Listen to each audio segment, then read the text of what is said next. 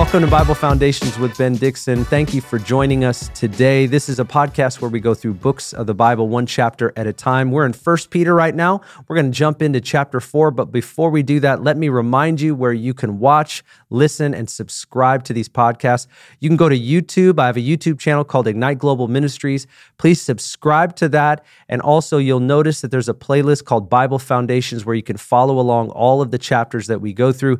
You can also go to Apple Podcasts podcast. That's iTunes, or you can go to Spotify and you can download Bible Foundations with Ben Dixon and follow along. Please share this with others and give us a review. That always helps to get the podcast in front of other people. Again, we are in First Peter chapter 4. So let's pray and jump right in. Father, thank you for your word. We pray today that you would open our eyes so that we can see what you want us to see and we can obey the word as you intend. We thank you in Jesus' name. Amen. Well, real quickly, just a point of review before we start reading the passages today. We were looking at First Peter chapter 3 last week and as we sort of look back Peter was giving some advice to husbands and wives, some commands, things that they need to follow that will not only be fruitful for their marriage, but also glorifying to Jesus as we learn to follow him. He really is talking about the context of suffering well. That's constantly what bleeds through every chapter. If you've been following along, you know that's what he's saying about every about every other set of verses and it's just obviously something that the people he's talking to are facing. They're facing all kinds of persecution, mostly verbal persecution. That's why he says things to them like, don't revile. When you've been reviled, don't insult. When you've been insulted. And Jesus, of course, is the backdrop and the example for how we are to act and behave and the attitudes that we are to have. And so he's saying, you should suffer well. He says that to husbands and wives. He says that to people in their job. And in chapter three, He's talking to these scattered believers all over the place, and he's saying what brings glory to Jesus is for his people to look like Jesus. That's really what he's going after constantly. Make sure that you suffer well. Don't suffer because you're sinning or you're doing something you shouldn't or you're responding in a way that doesn't look like Jesus. Make sure that you suffer well when hard times come, when you're persecuted for the gospel, when you're doing what is right, you're saying what is right, you're living in a way that is right make sure that you suffer well because in that place you you let your light so shine among men that they see your good deeds your good attitude and your good example and they glorify your father in heaven that's what Peter's all about. And we're going to see some of that here in chapter four as well. It's not going to be any different. And so, with that said, let's go ahead and jump right in. I'm going to read to you the first 11 verses and then give some comments on that. So, here's what it says in verse one Therefore, since Christ has suffered in the flesh, arm yourselves also with the same purpose, because he who has suffered in the flesh has ceased from sin, so as to live the rest of the time in the flesh no longer for the lusts of men, but for the will of God. For the time already past is sufficient for you to have carried out the desire of the Gentiles, having pursued a course of sensuality, lust, drunkenness, carousing, drinking parties, and abominable idolatries in all this, they are surprised that you do not run with them into the same excesses of dissipation, and they malign you, but they will give an account to him who is ready to judge the living and the dead. For the gospel for this purpose has been preached even to those who are dead, that though they are judged in the flesh as men, they may live in the spirit according to the will of God. The end of all things is near. Therefore, be of sound judgment and sober spirit for the purpose of prayer. Above all, keep fervent in your love for one another, because love covers a multitude of sins. Be hospitable to one another without complaint, as each one has received a special gift, employed in serving one another as good stewards of the manifold grace of God. Whoever speaks is to do so as one who is speaking the utterances of God Whoever serves is to do so as one who is serving by the strength which God supplies, so that in all things God might be glorified through Jesus Christ. To him belongs the glory and the dominion forever and ever. Amen. Now, this is not the whole chapter. It's only half of the chapter, but we want to study that first, the first 11 verses. I believe, and I'm labeling this as a point sort of categorically, that this section of scripture represents Peter's perspective in calling the people to choose to live for the purpose of God. Notice the word choose. I believe that's what he's going after, that we have a choice. Jesus is our example, the scriptures, our instruction, but we have to choose. And I believe that he's speaking to them in this way. And so in verse one, uh, when he's talking to them about, uh, in chapter 4 and verse 1 when he says, Therefore, since Christ has suffered in the flesh, arm yourselves with the same purpose. When he says this, he's looking at talking to them still about the whole idea of suffering with Jesus being our ultimate example. And he's being really practical here. He's like, if you really are going to suffer well, if this is something that's going to come out of you, like when you're squeezed, if you're an orange, orange juice is going to come out of you. If you're an apple, apple juice is going to come out of you when you're squeezed. If you're a Christian, Christ should come out of you. But if you're a Christian and you're squeezed by the fiery trials of life and Jesus doesn't come out of you, then something is wrong. Just like if orange juice came out of an apple when it was squeezed. That would be Let's go ahead and say it together. That would be weird. That would be strange. All right. You wouldn't expect that. And so he's saying if you're actually going to have Christ come out of you when you're squeezed, the way that you're going to do that is you need to arm yourselves with the same purpose.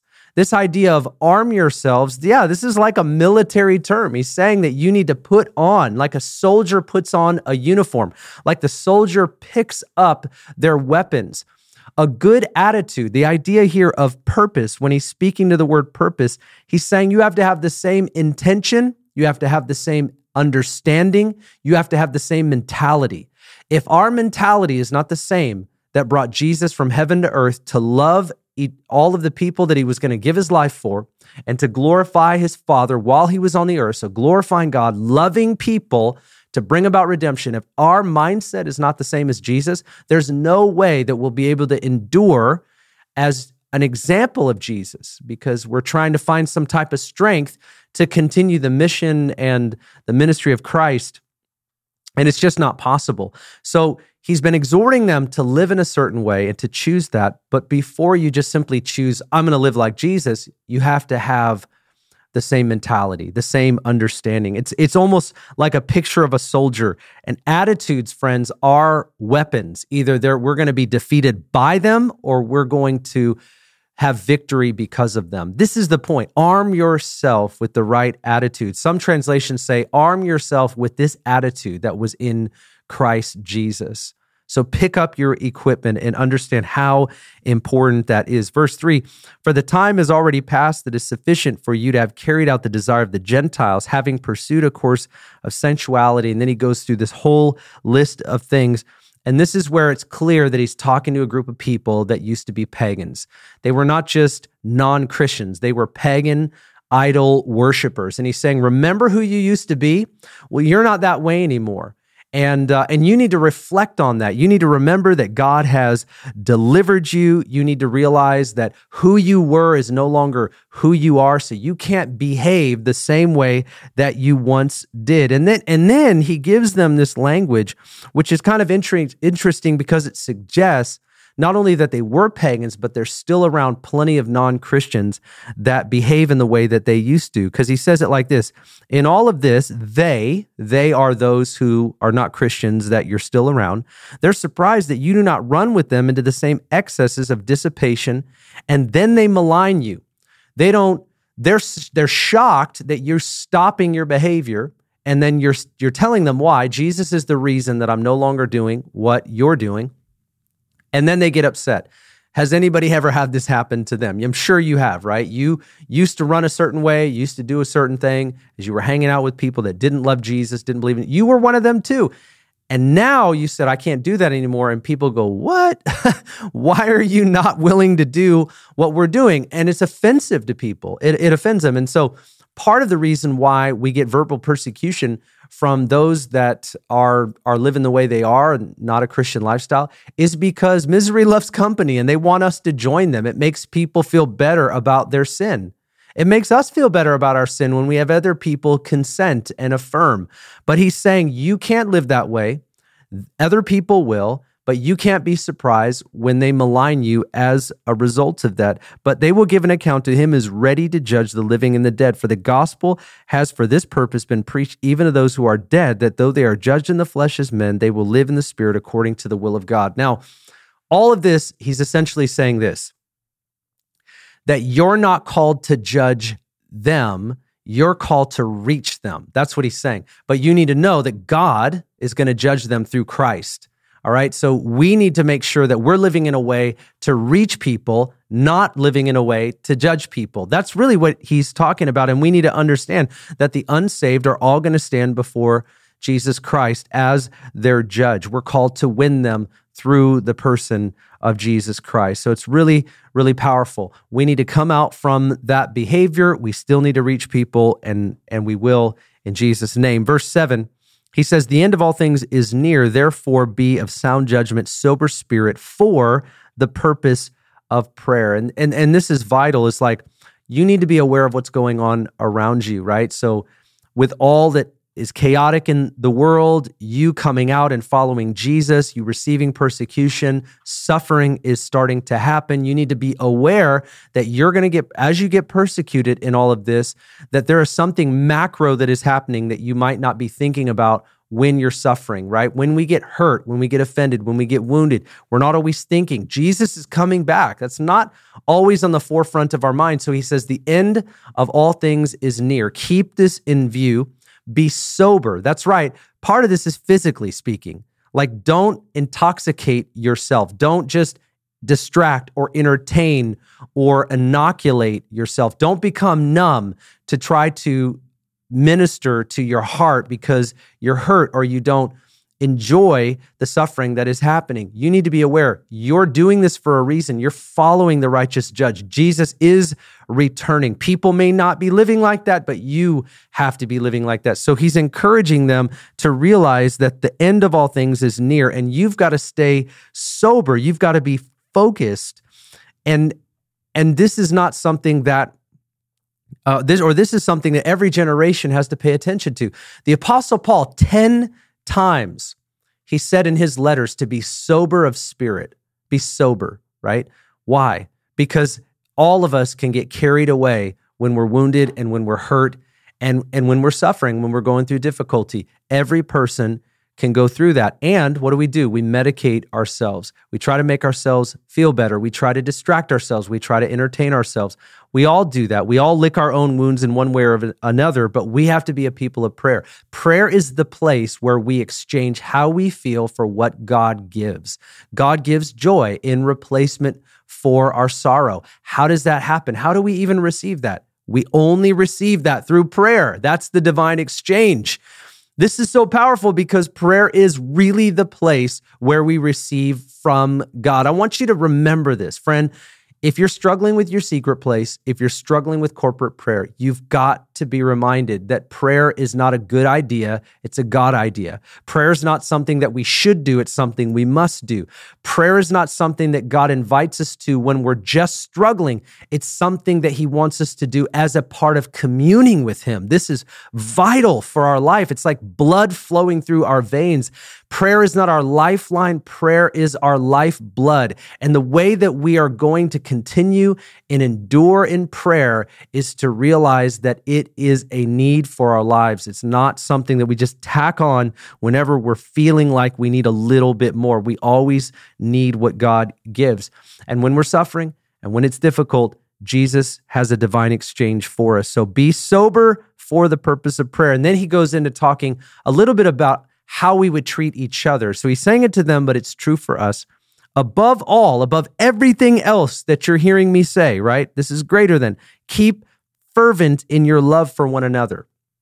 This word fervent has a, a picture attached to it. It's a Greek word and essentially is like an athlete that is straining for the goal. Be fervent, like put all of your energy into this to love one another. It's going to require that type of fervency, that type of athletic straining to move forward, to love, this agape, to love, to cover over.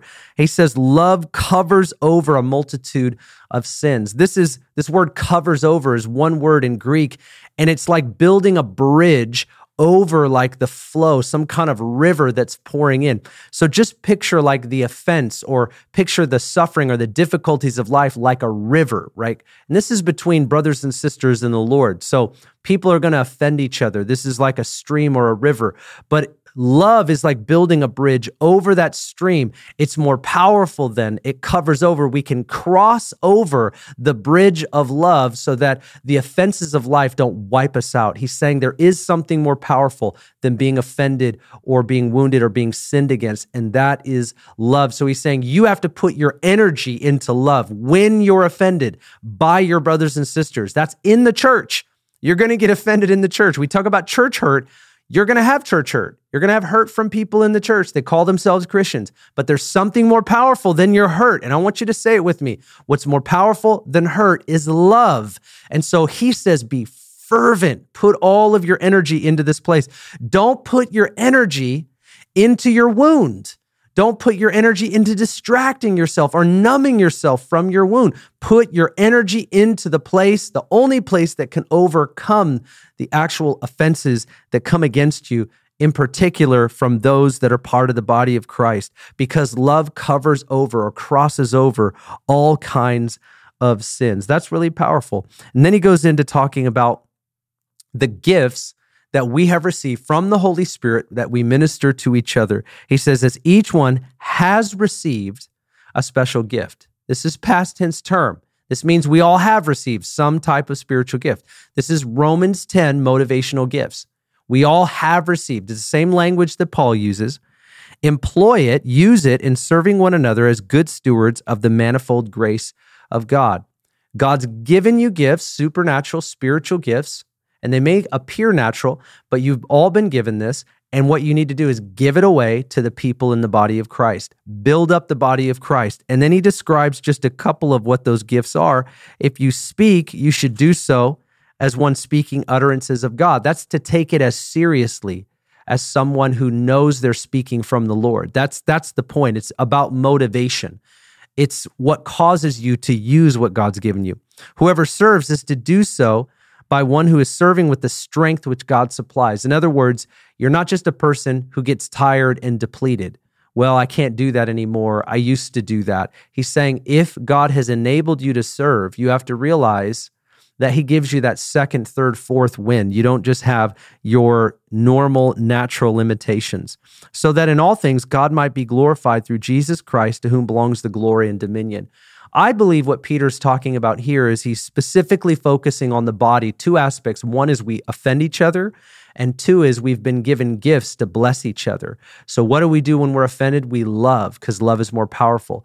And what do we do to build up? Not just when the offense happens, there's a response to the offense, but proactively, we take the gifts of God and we build each other up. And that's part of what helps us to sustain through all of these seasons of suffering from those that don't follow Jesus at all. And, and then he goes into this section where I'm calling it verse 12 to 19 suffering for Christ, where it brings glory to God. I, I know we don't maybe think a lot about this, like, I want to suffer because it'll bring glory to God. No, we don't want to suffer but the fact is, if and when we suffer, we can bring glory to God. You can suffer and not bring glory to God. So that's why Peter is is helping them understand or contextualize what they're walking through. This is what you want to be thinking when you're walking through the insults and the persecution and the reviling and all that type of stuff. So he says, Beloved, do not be surprised at the fiery ordeal among you, which comes upon you for your testing, as though some strange thing were happening to you. This is like a funny terminology in Greek. He said, Do not be surprised. The word surprise would be used like when you have a guest that comes over to your house and you didn't intend on or plan on them coming over. Like, oh, Peter, I'm so glad you're here. I didn't plan on you being here. I don't have extra food. We don't have an extra place laid out for you at the table. We didn't make up the bed in our guest room, but I guess we can accommodate you. it's it's a language that says don't be surprised. In fact, you should plan for like you know that your cousin or your brother or your mom and dad are coming to stay with you. So prepare the extra place at the table and make sure you make up the guest room because you know that this is a resident in your home. This is not something you're surprised by. He says, don't be surprised by the fiery trials, uh, the ordeals that come upon you for your testing as though some strange thing were happening. Well, what's the precedent for him saying, don't be surprised? It's everyone in the scriptures that's already suffered. It's also the person writing this. Like Peter has gone through a great deal. Like, guys, listen. Everybody that's in your history, like all of our lineage, people of faith, they've all gone through this or worse.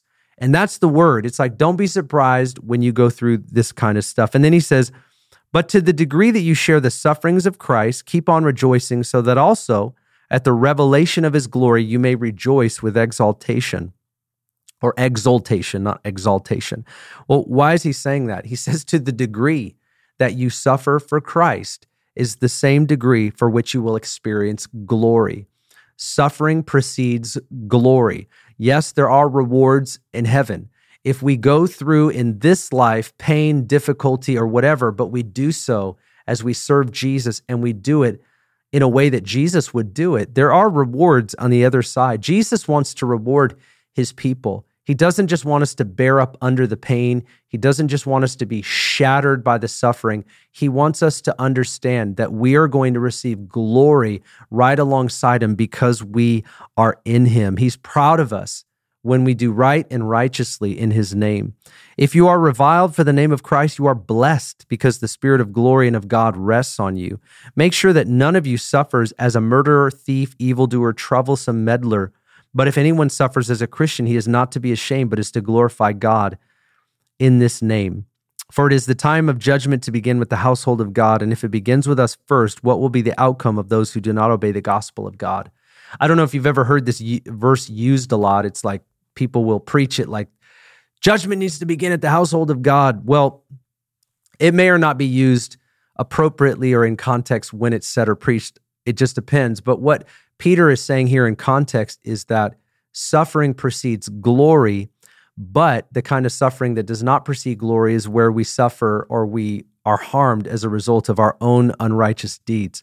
So he's essentially saying that we need to judge ourselves or we'll be judged by Jesus. That's the reality of it is there is a glory that we want and there is a there is a, a, a suffering that brings it about but then there is no glory for the person that suffers for his own unrighteousness if we share in his suffering we can rejoice because we'll share in fellowship with him and the spirit of glory rests on us we must ensure that we're not suffering for wrongdoing in the last verse therefore those who also suffer according to the will of God shall entrust their souls to a faithful creator in doing what is right. And you know what that says to me personally? That speaks to me about peace. When I think about the will of God, when I think about, man, I'm doing what is right, and the things that are happening to me, the things that people are saying to me about me, or even just whatever persecution you it might be. And I don't mean like trolls on the internet or or Google reviews or whatever stuff like that. That doesn't matter. Like actual personal attacks, things that happen. The the enemy wants to take out the people of God. That's that's just always been the case. So when you take a step of faith and when you obey Jesus, what you have to know is that the enemy, even if the enemy is using an unwitting vessel, like a person who in their own mind might think that they're doing right, but their thinking is satanic. Their mindset is wrong. Their uh, they oppose the the will and the words of God. Maybe that person's going to say something or do something to offend or wound you in some way. We we have to understand that when we take steps of faith, uh, the enemy will do what he can through whomever he can to stop us, to distract us, to distort us, to discredit us. Those things are going to happen. It won't happen all the time, but it will happen sometimes. We have to be ready for it. We have to understand it and we have to stand up under it. We, we don't want to respond in like kind. We don't want to be the same way that we're being treated. We don't want to respond in that way, but we can respond in a way that makes us, uh, that make that grows us, develops us into the person that looks more like Jesus. And ultimately, the point of that is that Jesus gets the glory from it. We sing it, we say it, but we have to live it. That's what Peter's going after. In fact, you have to have the purpose of God in mind when you're going through difficulty. You just have to. Like, it's not about me, it's about Him. This isn't, this isn't um, just about me bearing up under it. There's something that's coming out of this as a result. And all glory be to God. Peter says this has to be your mentality. You need to arm yourselves with the same purpose that sent Jesus from heaven to earth. It was to glorify the Father and it was to love and bring redemption to people. If we have that same mindset, friends, we'll be able to suffer well and, and give glory, all the glory to God. I pray that chapter four blesses you. And I want to encourage you to continue with this study all the way to chapter five. And then we're just going to keep going through Second Peter as well. But something we're picking up is that suffering comes, but we can suffer rightly or we can suffer wrongly. But the choice is ours. Let me pray for you. Father, thank you for everyone tuning in today. I pray you bless them, strengthen them, strengthen us to follow and obey you according to your word. We love you and we thank you today in Jesus' mighty name. Amen. Hey, God bless you. I look forward to seeing you on the next chapter at Bible Foundations.